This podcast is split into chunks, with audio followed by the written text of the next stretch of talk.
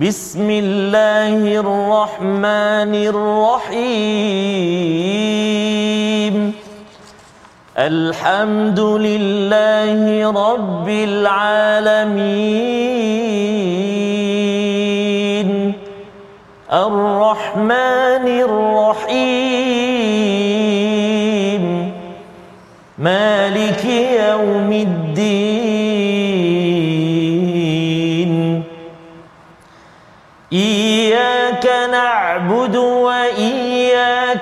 نستعين.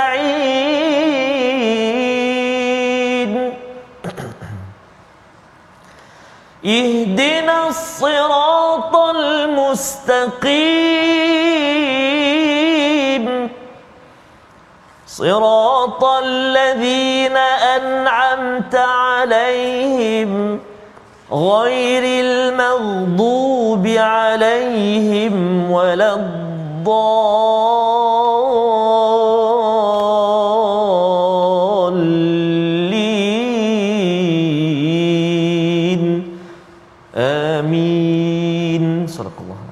Assalamualaikum warahmatullahi wabarakatuh. Alhamdulillah wassalatu wassalamu ala Rasulillah wa ala alihi wa man wala syada la ilaha illallah syada Muhammadan abduhu wa rasuluhu. Allahumma salli ala sayidina Muhammad wa ala alihi wa sahbihi ajma'in. Amma ba'du. Apa khabar tuan-tuan dan puan yang dirahmati Allah sekalian? Kita bertemu dalam My Quran Time baca faham amal pada hari Jumaat penuh barakah pada hari ini. Sama-sama kita ingin melihat kepada surah baru.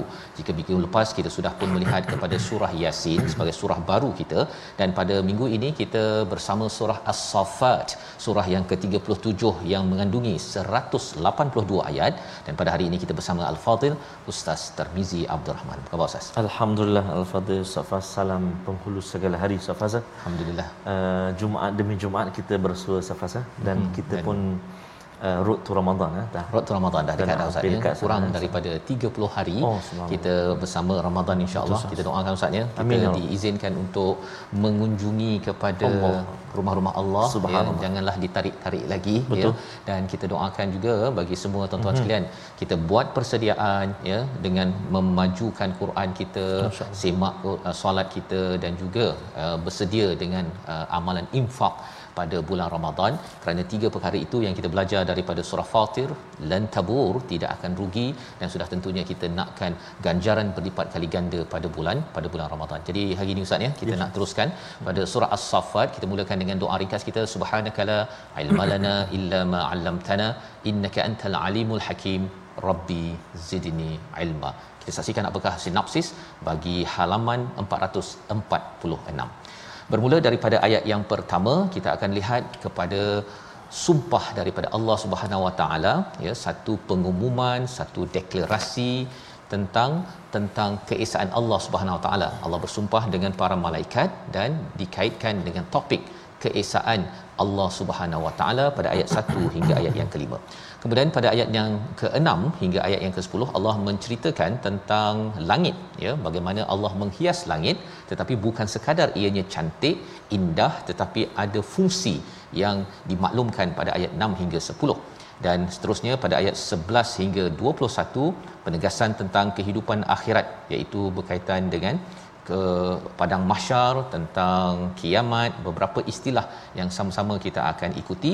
Diikuti pada ayat 22 hingga ayat yang ke-24 tanggungjawab orang musyrik ya mereka diberi tanggungjawab ditanya kembali di akhirat dan apakah sebab-sebab mereka itu diazab oleh Allah Subhanahu Wa Taala. Inilah surah Saffat, surah yang pendek-pendek ayatnya, surah Makkiyah Betul. dan hari ini kita nak baca ayat 1 hingga 12 memulakan My Quran Time kita pada hari ini bersama Ustaz Tarmizi. Silakan terima kasih Al-Fadhil Ustaz Fazrul. Bismillahirrahmanirrahim. Assalamualaikum warahmatullahi wabarakatuh. Alhamdulillah. Wassalatu wassalamu ala Rasulillah wa ala alihi wa sahbihi wa man walah wa ba'd. Uh, Allahumma salli ala sayyidina Muhammad wa ala ali sayyidina Muhammad. Apa khabar ayah dan bunda, tuan-tuan dan puan-puan muslimin dan muslimat, penonton yang dikasihi Allah Subhanahu wa taala, sahabat-sahabat Al-Quran, bertemu kita uh, menjengah ke surah yang baru. Allahu akbar kan. Uh, ada- hari ini surah As-Saffat. Uh, ada lagi satu surah Sad. Uh, jangan tertukar pula. Dan surah Saf. Ah, Saf. Oh, okay. masya-Allah. As-Saf, Sad, lepas tu As-Saffat. Oi, subhanallah. Dan menariknya saya secara secara peribadinya uh, hari ini nak belajar surah As-Saffat uh, memang jarang belajar surah As-Saffat ni. Betul Ustaz. Jadi memang kita kena telusuri betul-betul. Kita ikuti hari demi hari, episod demi episod kita dalam My Quran Time kita nak belajar surah As-Saffat. Ayat pendek-pendek. Alhamdulillah nafas kita insya-Allah. Alhamdulillah. Selamat mudah-mudahan sampai sempurna kita baca insya-Allah eh. Permulaan ayat 1 hingga 12 kita cuba dengan bacaan murattal uh, nahawan ataupun kurdi. Kita cuba sah eh. Insya-Allah. Insya-Allah. أعوذ بالله من الشيطان الرجيم. بسم الله الرحمن الرحيم.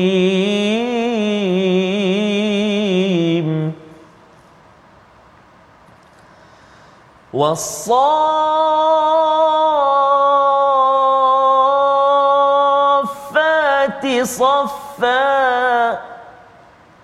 فالزاجرات زجرا فالتاليات ذكرا.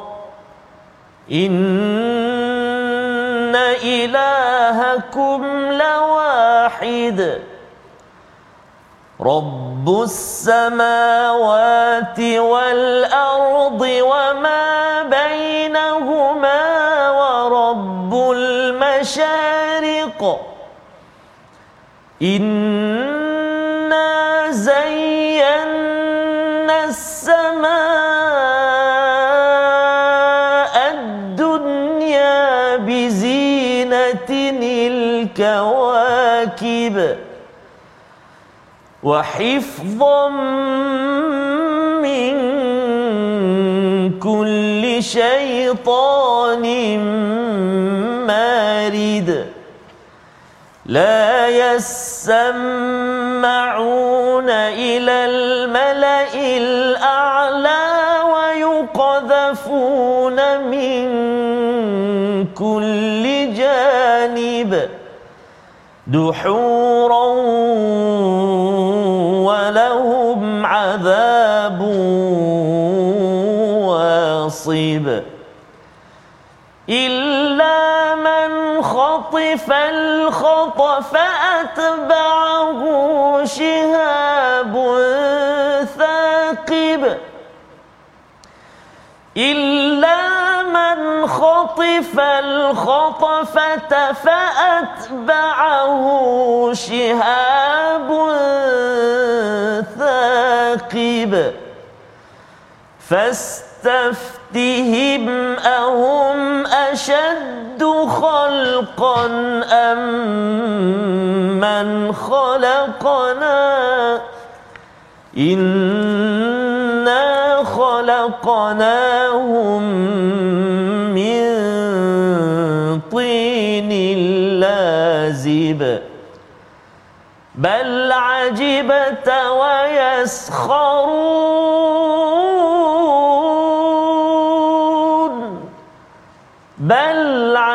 عجبت ويسخرون.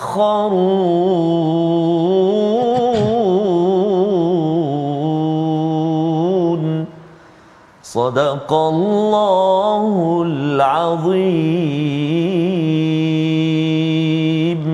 Surah Allah Azim gitulah bacaan ayat 1 hingga 12 daripada surah As-Saffat surah yang mengandungi ya uh, banyak ayat ustaz ya tapi ayatnya pendek-pendek hmm. berbanding kalau kita banding dengan surah Yasin walaupun makiyah tetapi ayatnya panjang Betul. ya dan jaranglah kita membaca surah Saffat ini kecuali lah kalau dah sampai raya uh, Aidil Adha oh, ya akan keluarlah Betul. ayat berkaitan dengan Nabi hmm. Ibrahim menyembelih anaknya dan pada hari ini kita akan memulakan dahulu ustaz ya perbincangan kita kalau kita tengok dari segi uh, susunannya pun uh, hadir selepas surah yasin.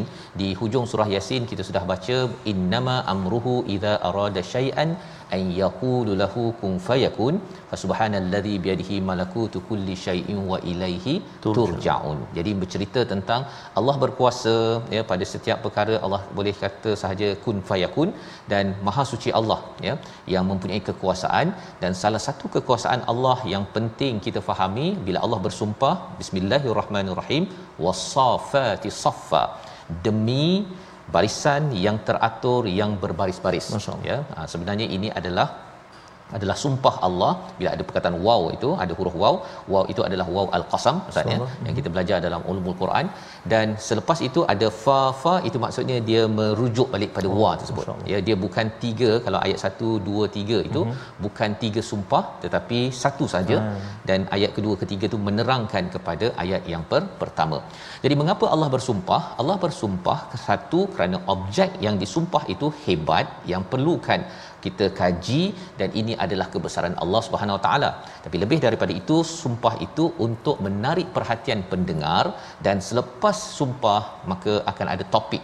Misalnya ada topik yang penting sebagaimana dalam surah Saffat ini topik penting itu ada pada ayat yang keempat ya ayat yang ke keempat dan di dalam al-Quran ada lima surah yang uh, menggunakan kaedah sumpah begini ustaz ya mm-hmm. dengan ada alif ta di hujungnya mm. saffat al-dhariyat al-mursalat an-nazi'at dan yang kelima al-adiyat. al-adiyat. Ha, kita akan jumpa semua itu dan formatnya pun lebih kurang sama juga.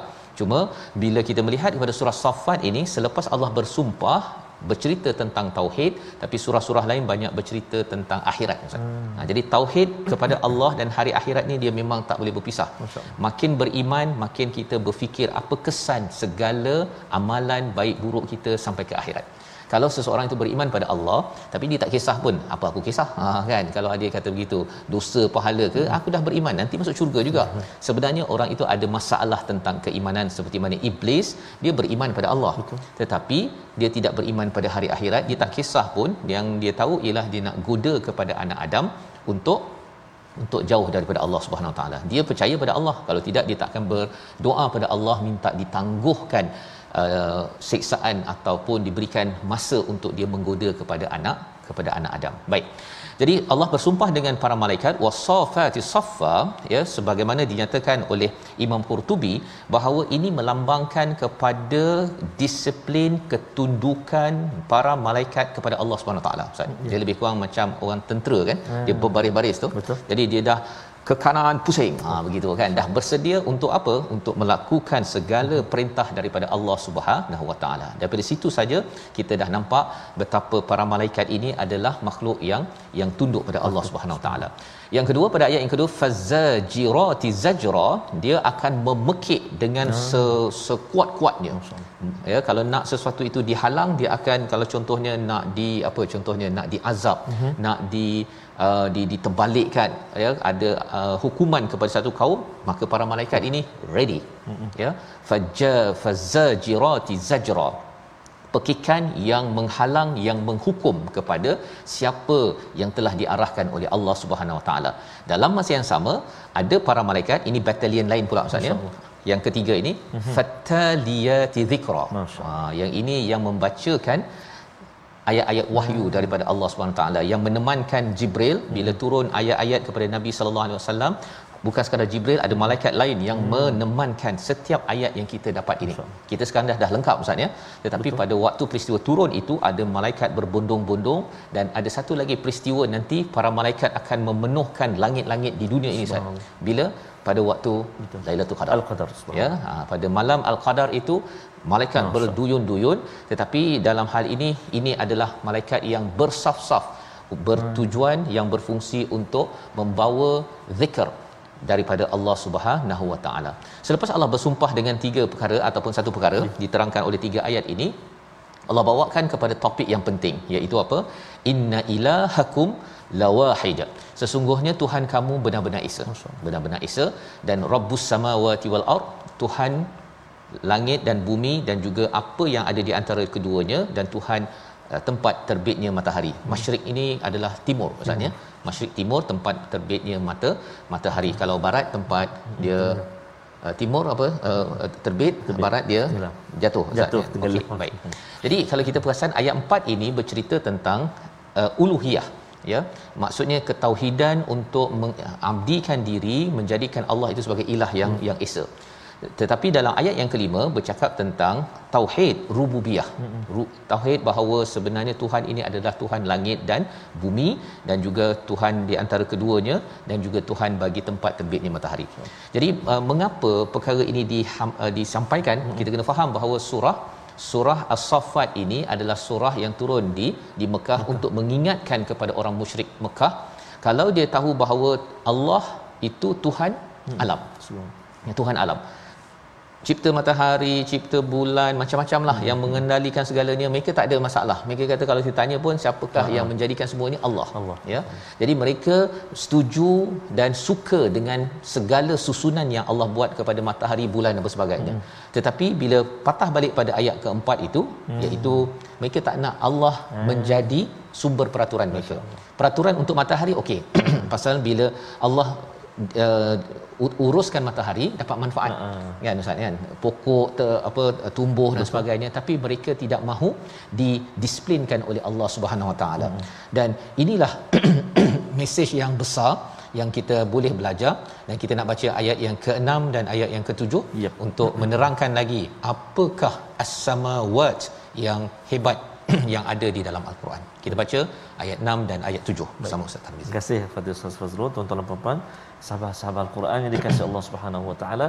Mari kita ulang bacaan kita ayat yang ke-6 dan juga ayat yang ke-7. Uh, jadi kalau sebelum kita baca sedikitlah uh, permulaan ayat tadi kita ada kalimah wasaffati. Uh, nama dia apa dia? Mat lazim kalimi muthaqqal. Uh, enam harakat sa lepas tu sabdu pada fa. Fatid. Ha, kan? Jadi hati-hati dekat situ. Eh. Itu sikitlah ulang kaji. Uh, kita baca ayat 6 dan 7 sama-sama insya-Allah. A'udzu billahi minasyaitonir rajim. Inna zayyana as-samaa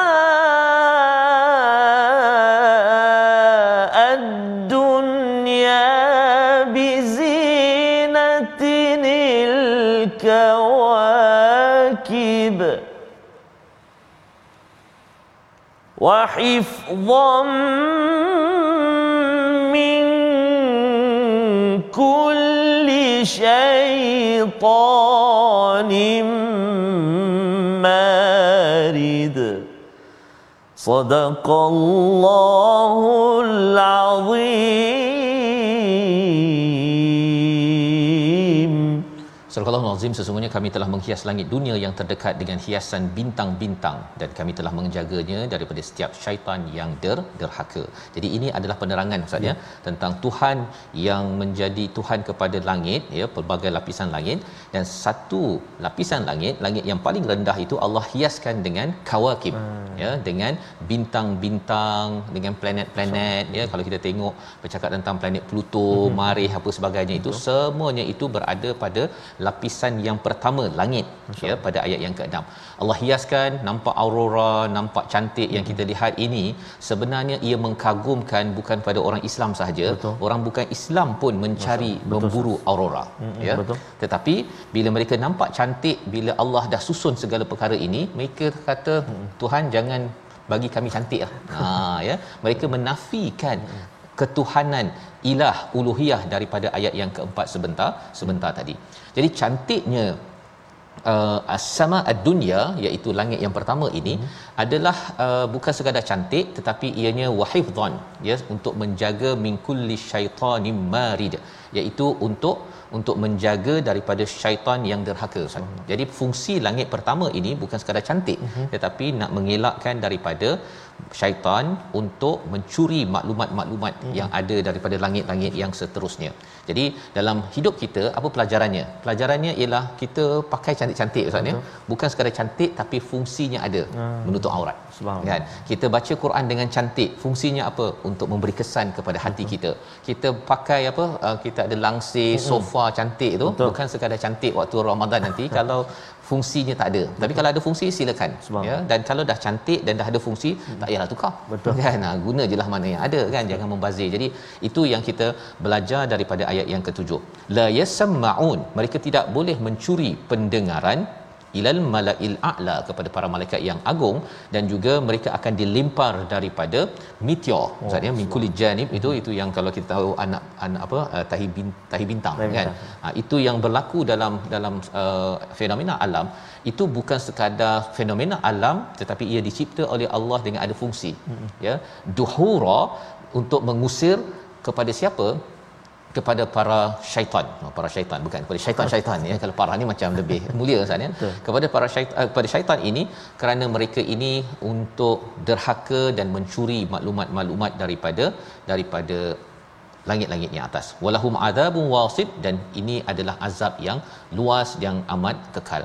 Jadi penceritaan ini dalam bentuk yang pendek-pendek ya dan kita pun tak tahu benda ni ustaz. Uh-uh. Ini adalah perkara sam'iyat, perkara yang kita Betul. imani dengan didengari ya, Betul. ya dengan kita dengar daripada ayat-ayat wahyu Betul. untuk menambah keimanan kita. Membawa kepada perkataan pilihan kita pada hari ini kita saksikan iaitu saffa Sof. ataupun safafa ini yang digunakan pada ayat yang pertama berbaris menyusun 14 kali disebut di dalam al-Quran ini tanda ketundukan para malaikat untuk melaksanakan perintah daripada Allah Subhanahu Wa Taala. Moga-moga bila kita baca ayat ini, kita nampak segala alam ini disusun diuruskan oleh malaikat yang bersaf-saf kita juga akan sama-sama mengikut kepada uluhiyah. Bila Allah suruh kita solat ustaz ya bersaf kita pun bersedia seperti para malaikat hmm. agar agar kita dapat di dibantu oleh para hmm. malaikat pada setiap masa. Kalau tidak khawatir fazzajirati zajra ah. kita kena pekik dengan para malaikat khawatir. Bila sampai di akhirat nanti itu tanda azab yang yang amat dahsyat. Kita berehat sebentar kembali my Quran time baca faham amal insyaallah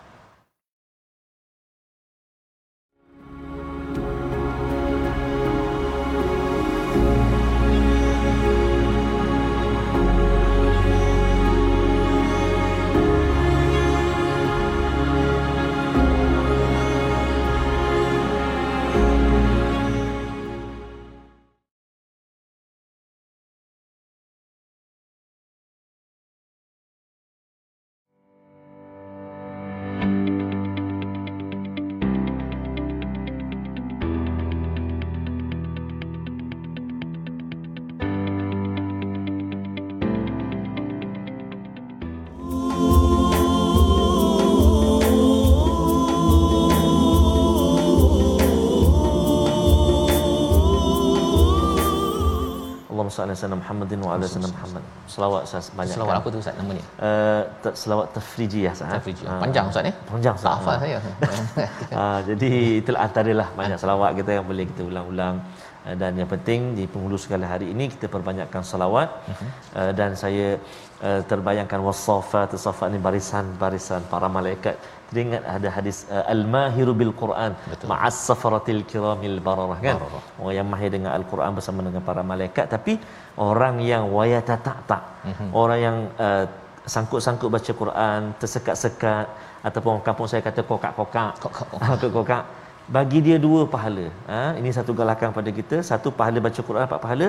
Pahala yang kedua, pahala bersusah-susah dengan Al-Quran, sangkut-sangkut, termenung, tersenggut dan sebagainya. Uh-huh. Dua pahala. Kenapa bersungguh juga nak baca Al-Quran, Safas? Ha?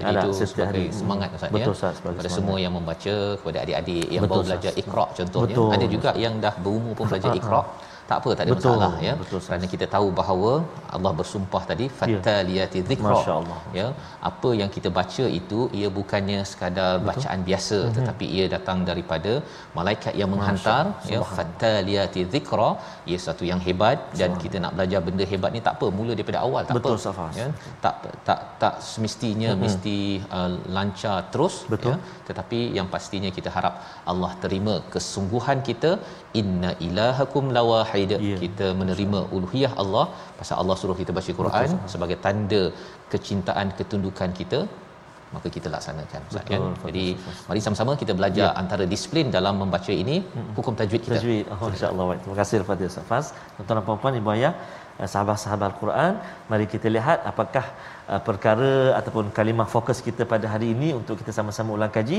bagi kita nak menambah baik ataupun menjaga uh, bacaan kita insya-Allah taala. Kita saksikan uh, paparan yang disediakan iaitu menyempurnakan bacaan dan sebutan huruf pada pembukaan surah. Subhanallah. Iaitu pada ayat yang per pertama. Telah kita kongsikan tadi di awal saya sebut sedikit saya ringkas. Iaitu kalimah wasafat saya baca bismillahirrahmanirrahim والصافات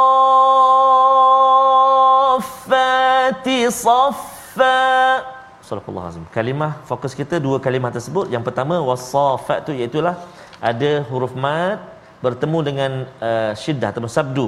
Yang mana huruf fa atas dia ada sabdu. Jadi dekat situ kita kena panjang. Ha, ataupun nama dia mad lazim kalimi muthaqqal berat. Was enam harakat. Wasaf wasaffati ha, kan? Enam harakat. No discount lah. Tak boleh discount enam harakat. Dan kemudian kita jumpa saffa.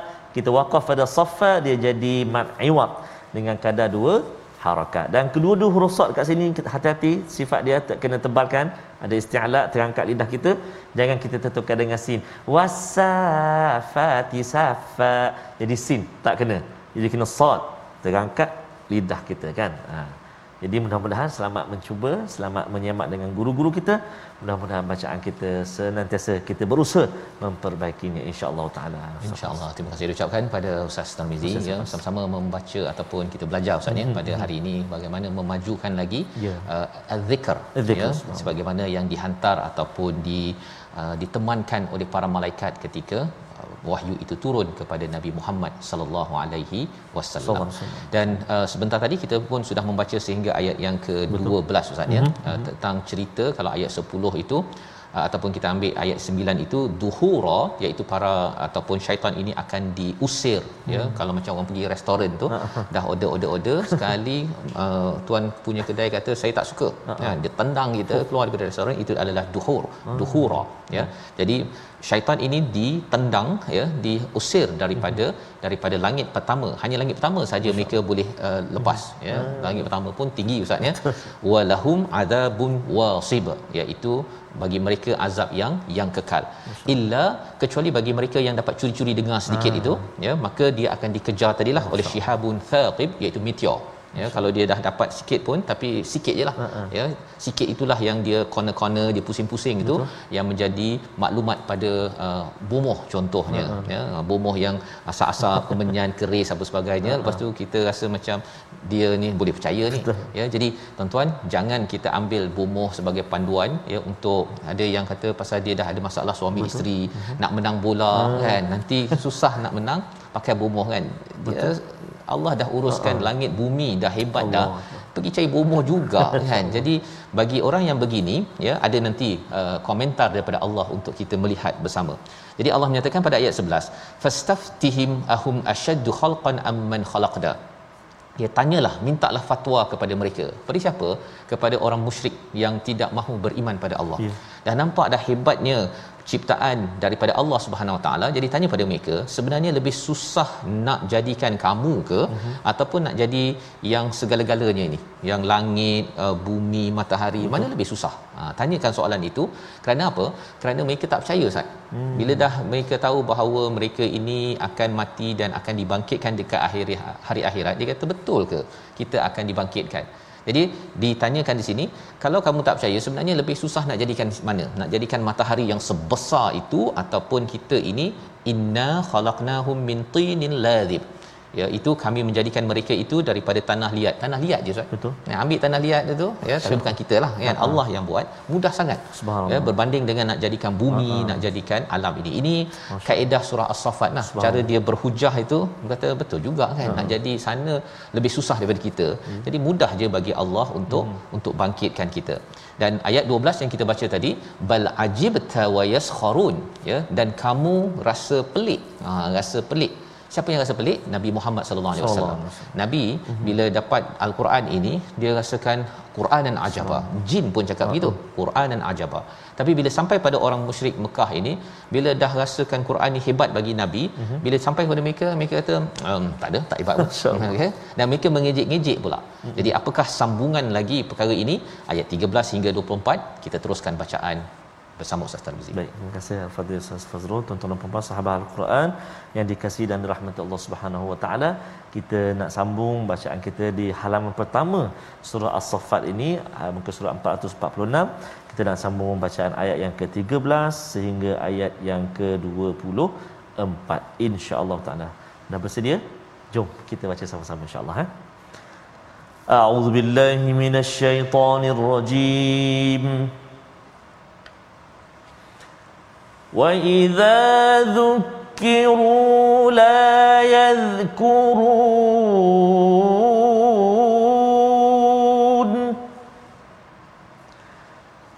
وإذا ذكروا لا يذكرون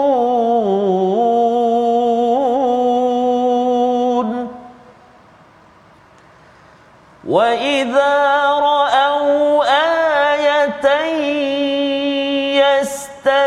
يستسخرون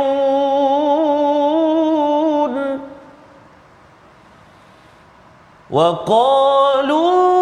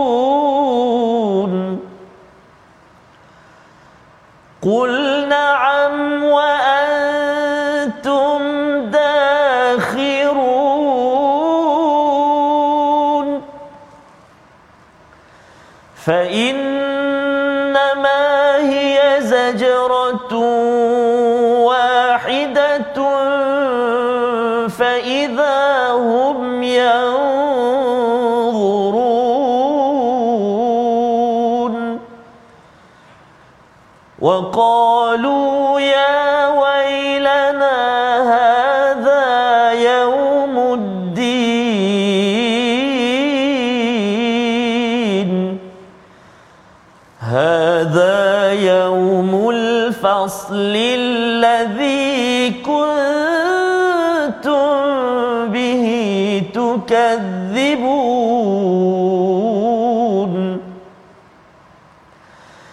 احشروا الذين ظلموا وازواجهم وما كانوا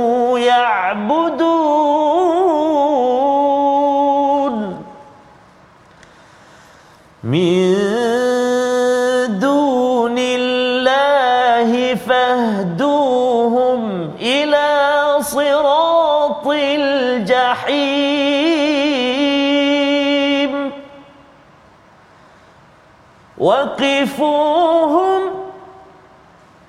وقفوهم إنهم مسؤولون.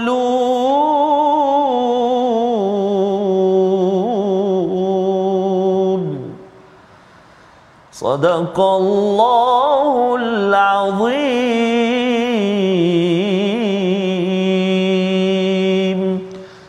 Al-Nazim ayat 13 hingga 24 sebentar tadi mengingatkan kepada kita Ustaz ya apa yang dibuat oleh Nabi sallallahu alaihi wasallam dan apabila diingatkan kepada orang-orang musyrik ya tadi uh, dikaitkan dengan nabi pelik kan mereka ini uh, tidak terkesan dengan al-Quran ya. Wa idza zukiru la yadhkurun. Bila diingatkan mereka tidak mengambil peringatan. Dan peringatan yang diberikan ini kalau kita perasan perkataan zukira ini Ustaz ya. Ada kaitan dengan ayat 3 tadi. Ah. fataliyati Dhikra. maksudnya apa? Daripada malaikat yang menghantar uh, al-Quran dan diingatkan kepada mereka oleh Nabi Muhammad tak memberi kesan. Masya Allah. tidak memberi kesan. Kerana apa? Kerana mereka ada satu penyakit. Nanti kita tengok. Wa idza ra'au ayatan yastashirun iaitu bila mereka melihat suatu kebesaran Allah ya uh, sesuatu mukjizat mereka suka memperolok-olokkan. Itu penyakitnya. Bila mula memperolokkan zaman sekarang ini orang buat parody suka gelakkan kepada Hmm. kebenaran kita kena berjaga-jaga tuan-tuan. Jangan kadang-kadang kita nak berhibur okey kan? Uh, lawak-lawak yang ada tapi jangan lawak pada hal kebenaran dan lawak agama. Allah. jangan dibuat macam tu. Ya kalau ada siaran TV yang cuba mempermainkan orang solat pakai tudung orang-orang ini orang yang bercakap itu ada masalah Betul. ya pasal nanti dia akan dihijab daripada hidayah Allah. dan lebih daripada itu orang yang yang menontonnya ya yang kita kena jaga-jaga. Pada ayat 15 waqalu in hadza illa sihrun mubin ya mereka menyatakan apa ini adalah sihir. Dia mengutuk nabi tapi dalam masa sama mereka mengiktiraf bahawa sebenarnya zikir ataupun Quran ini mempunyai kesan yang yang amat istimewa yang menakjubkan.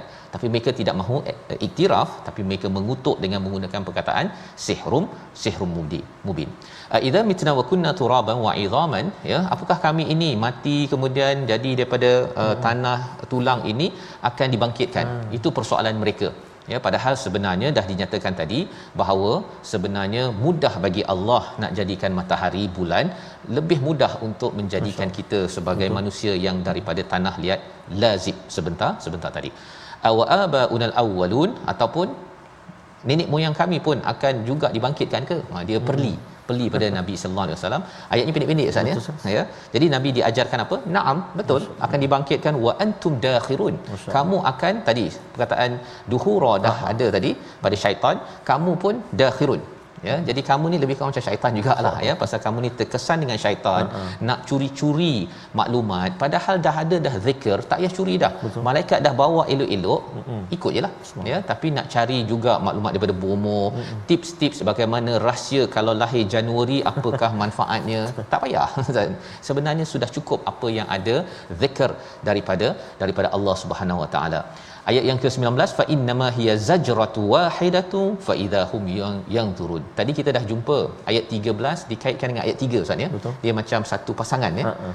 ayat yang ke-19 uh-huh. ada perkataan zajrah dikaitkan dengan ayat berapa ustaz? Uh, dua. Ayat 2 betul. Ha, malaikat yang menjerit itu di sini dinyatakan maka ia akan berteriak satu sahaja fa idahum yang zurun dan lalu tiba-tiba mereka melihat teringat sebut di awal tadi soft soft tadi tentera kan betul dia ada seorang command tu betul oh contoh Pum, habis kan semua follow semua semua, semua. ikut subhanallah ya jadi ini ini kalau dalam satu peperangan lah hmm. sebenarnya siapa yang tidak ingin ikut Allah, Allah. sebenarnya sedang berperang dengan para malaikat malaikat ni dah memang jadi kalau malaikat jibril ustaz ya hmm. ataupun malaikat jibril bersama burak dalam peristiwa hmm. Isra Mi'raj hmm. boleh je zas Betul. begitu hmm. saja kita baru terkidik-kidik nak berlawan dia dah sampai ke Allah. ke langit yang pertama Allah. sana jadi hmm. uh, kita lawan kepada siapa sebenarnya yang kita uh, dapat pelajaran di sini betapa pentingnya kita bertauhid beriman kepada Allah Subhanahu Wa Taala ayat yang ke-20 ayat ke-21 kita nak baca sekali lagi hmm. apakah respon mereka yang yang bila sudah diteriak dan akhirnya diazab di akhirat nanti ayat 20 21 untuk memberi kekuatan kepada kita berpeganglah kepada keimanan yang sebenar-benarnya. Ayat 20 21 bersama Ustaz Tarmizi. Baik, subhanallah terima kasih kepada Ustaz Fazrul. Ayat 20 21 satu dialog uh, penyesalan Ustaz. Penyesalan. Masya-Allah. Mari kita baca ayat dia 20 dan 21 sama-sama insya-Allah. A'udzubillahi minasyaitonirrajim. Wa qalu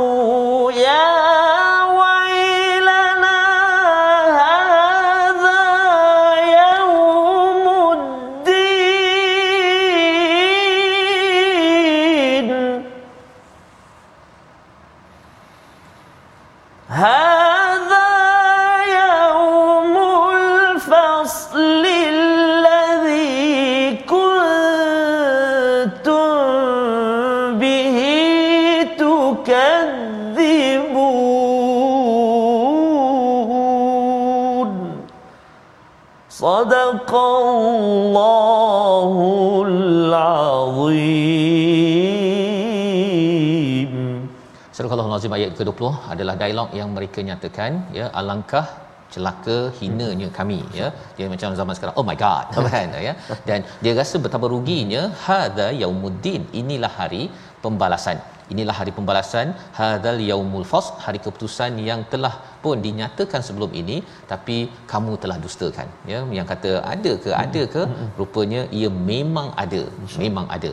Jadi pada waktu itu pada ayat 22 uhsyurul ladzina zalamu dikumpulkan. Kumpulkanlah orang-orang yang zalim. Wa azwajahum. Bersama dengan apa? Ini bukan bersama pasangan maksudnya bersama dengan geng-geng mereka. Ha. ya Imam Qurtubi menyatakan bahawa uh, Imam Baghawi ya Imam uh, Baghawi menyatakan bahawa azwajihim ini kaum kerabat ataupun geng-geng mereka pencuri dikumpulkan dengan pencuri perasuah dikumpul dengan perasuah mm-hmm. orang yang suka menghina kepada kebenaran akan dikumpulkan bersama ya itu sebabnya kita kena tengok kita guna masa kita banyak dengan Masya siapa Allah. kalau kita guna masa kita dengan uh, orang-orang baik maka insyaallah kita diimamkan oleh orang hmm. seperti Abu Bakar hmm. seperti Abdul Rahman bin Auf hmm. tetapi kalau tidak seperti dalam ayat ini hmm. kumpul dengan semua penjenayah-penjenayah yang ada wa makanu ya'budun dan apa sahaja yang mereka ibadahkan hambakan selama ini bukan pada Allah tetapi kepada para para orang-orang jenayah min dunillah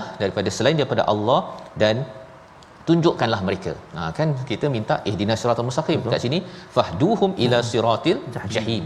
Ha tunjukkanlah ni dulu tak nak baca ihdinas siratal mustaqim suruh solat tak nak solat. Ha dah silakan. Silakan. Ha ini bukan silakan ke ke siratal mustaqim ke syurga tapi siratul jahim. Sirat juga tapi sirat juga. Ya. Pasal apa? Pasal hidup kita ni kita kena pilih sirat ya. kita. Sama ada highway yang pergi ke syurga ataupun ke neraka Allah, Allah. Subhanahu Wa Taala. Waqifuhum ya berhenti dan mereka akan ditanya Masya. ya ha, kalau dalam ayat dalam surah ar-rahman kata uh-huh. orang-orang tidak akan ditanya ya tapi itu peringkat awal bila kita bangkit daripada kubur tak akan ditanya ustaz pasal dah tahu dah orang buat dosa tak buat dosa dah tahu dah yeah. tapi bila dah sampai kepada hisab tetap juga oh. akan ditanya harta dapat daripada mana kau buat apa dengan keluarga kamu ada masa 500 ribu jam Betul. 500 ribu jam. Mm-hmm. baca Quran berapa lama faham ke tak faham? Oh, oh waktu itu waktu berhenti kena tanya tu macam kita dekat airport huh. kan? Uh, awak lagi mana? Password mana? Eh, ini mengapa hutang banyak? Oh, kan? Betul. memang kita doakan agar kita lepas ketika Amin. Masa itu. Membawa pada resolusi kita pada hari ini sama-sama kita saksikan. Iaitu yang pertama buat persediaan untuk menghadapi hari kebangkitan. Yang kedua elakkan mempermain kebesaran Allah Subhanahu Wa Taala yang ketiga kita jangan bertangguh untuk membuat persediaan sampai ke akhirat nanti insya-Allah. Kita berdoa bersama. Terima kasih Fadil Safas. A'udzubillahi minasyaitonirrajim. Bismillahirrahmanirrahim. Alhamdulillahi rabbil alamin. والصلاة والسلام على رسول الله الأمين سيدنا محمد وعلى آله وصحبه أجمعين اللهم يا الله ويا رحمن ويا رحيم ampunkan dosa-dosa kami ya Allah ampunilah dosa mak ayah kami mak ayah mertua kami muslimin dan muslimat ya rahmatika ya arhamar rahimin ya Allah wa ya Rahman wa ya Rahim jadikan akhir hidup kami akhir hidup yang husnul khatimah sebaik-baik penutup ya Allah. Jangan kau jadikan akhir hidup kami su'ul khatimah Seburuk-buruk pengakhiran Ya Arhamar Rahimin. Jauhkan kami Ya Allah Daripada menjadi hamba-hambamu Yang memperolok-olokkan akan ketauhidan kami Kepadamu Ya Allah. Akan tetapi jadikan kami ini Hamba-hambamu yang benar-benar patuh tunduk kepadamu Ya Allah وصلى الله على سيدنا محمد وعلى آله وصحبه وبارك وسلم. والحمد لله رب العالمين.